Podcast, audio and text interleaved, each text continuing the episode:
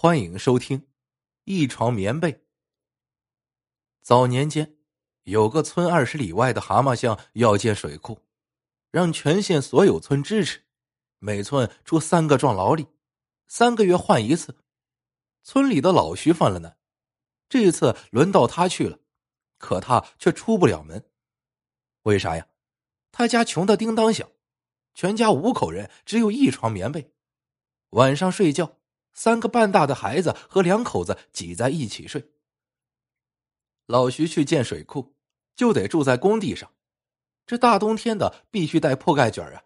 可家里只有一床棉被，这怎么分呢？他带走了，老婆孩子就得挨冻。要是不带，晚上他在工地上不冻死也得冻残废。就在老徐左右为难时，村主任老荣上门喊他。狗子和柱子都在村头等着呢，你怎么还在磨蹭？快点吧，别耽误功夫。老荣说着话就走了，说村里张寡妇家淹死了一只鸡，正在家里哭天抢地，他得过去看看。老徐叹了口气，拿起铁锨上了路。他磨磨蹭蹭的到了村口，与狗子和柱子会合后，正要走，老婆杏花从后面气喘吁吁的赶过来。把捆好的家里那床棉被往他怀里一塞，就埋怨上了。接着去投胎呀，棉被也不带着，看不冻死你。说完，他白了老徐一眼，扔下了一句“去了好好干，别给咱村丢脸”，然后头也不回的走了。老徐心里咯噔一下，可是有外人在，他不好意思喊住杏花，让他把棉被拿回去。刚才杏花那么说。估计也是怕让狗子和栓子知道他家只有这一床棉被。没办法，老徐只好硬着头皮背着棉被上了路。恰好有辆拖拉机路过，柱子拦了下来，仨人爬上拖拉机，一路颠簸着去了蛤蟆巷。老徐想半路下车把棉被送回去，可是那拖拉机一路上就没停，一个劲儿的突突着，直奔蛤蟆乡而去。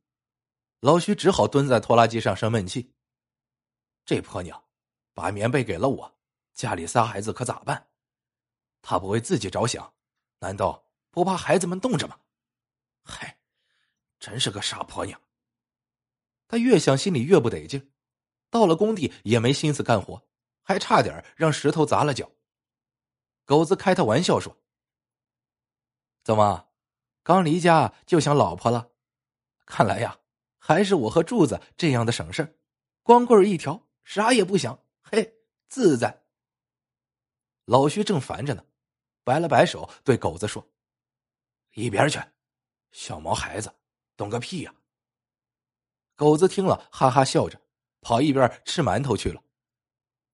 建水库的工地上，每人每顿饭发一个白面馒头。老徐不舍得吃，藏到怀里。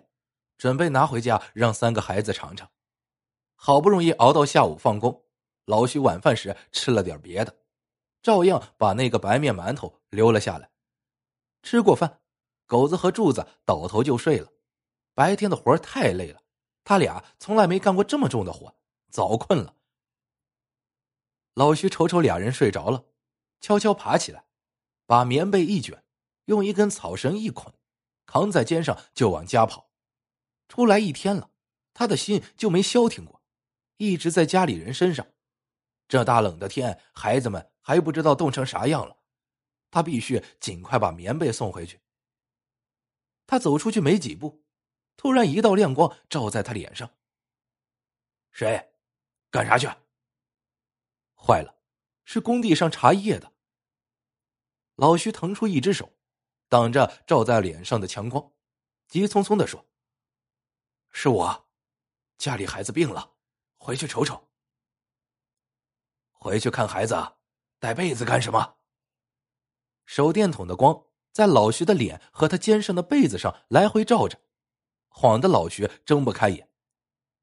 老徐只好结结巴巴的说：“我我怕丢了。怕丢了？你是不相信我们这儿的治安了？你是哪个乡哪个村的？”叫什么名？老徐急了：“我就是回去看看孩子，哪这么多事儿？你嚷什么嚷？看孩子可以，被子放下，我给你看着。快去快回，不能耽误明天干活。”老徐一听，不让带被子，那还回去干什么？他只好闷声闷气的说：“那算了，我不回去了，家里有孩他娘呢。”老徐又回到原地，把被子放下，准备睡觉。哪知狗子和柱子都醒了，揉着眼睛正看自己。老徐只好硬着头皮说：“出来的太急，忘了跟你们嫂子交代事情，睡吧。”俩人点点头，不一会儿又鼾声如雷了。老徐当然也很累了，可是他怎么也睡不着，脑海里一会儿是儿子冻哭的样子。一会儿又是女儿寒冷的声音，他翻来覆去，好不容易熬到了半夜，眼瞅大伙儿都睡下了，巡夜的也躲在屋里烤火，整个工地上静悄悄的。老徐这才又悄悄爬起来，卷起被子扛在肩上，迈开大步就往家里赶。二十里山路，等老徐赶到家时，已经是后半夜了，院子里静悄悄的。老徐急匆匆的进了院子，然后轻轻的敲了敲窗子。杏花，快开门，我回来了。屋里亮起了灯，老徐裹着一团寒气冲进了屋子，可眼前的景象让他惊呆了。只见三个孩子一字排开睡在炕上，正发出均匀的鼾声，他们身上盖着一床崭新的棉被。杏花说：“你刚走。”村主任老荣就打发儿子送来这床棉被，说出工的都有，上面统一发的。我就把原先的那床破的给你了，你怎么又拿回来了？你不早说！老徐说着，掏出怀里的两个馒头，递到杏花手里，然后一屁股坐在地上，再也起不来了。他呀，已经累得虚脱了。多年以后，老徐和老荣两家成了儿女亲家。孩子结婚前几天，老荣才跟老徐和杏花透露了一个秘密。其实当年那床棉被不是上面发的，而是老荣家的。当时，老荣见老徐家里只有一床棉被，而老徐只拿了铁锨去工地，所以他没急着去看张寡妇家淹死的那只鸡，而是先回家让儿子去给老徐家送去了一床自家的棉被。老徐笑着说：“其实我早知道那床棉被是你家的，因为狗子和柱子家都没有收到棉被。”老荣也笑了：“怪不得你闺女嫁给俺儿子，你家不要彩礼呢，原来是这么回事啊！”老徐一本正经的答道：“是啊，彩礼呀，你家二十年前就给过了。”我哪能再要重份的呢？听到这些，在场的人都笑了。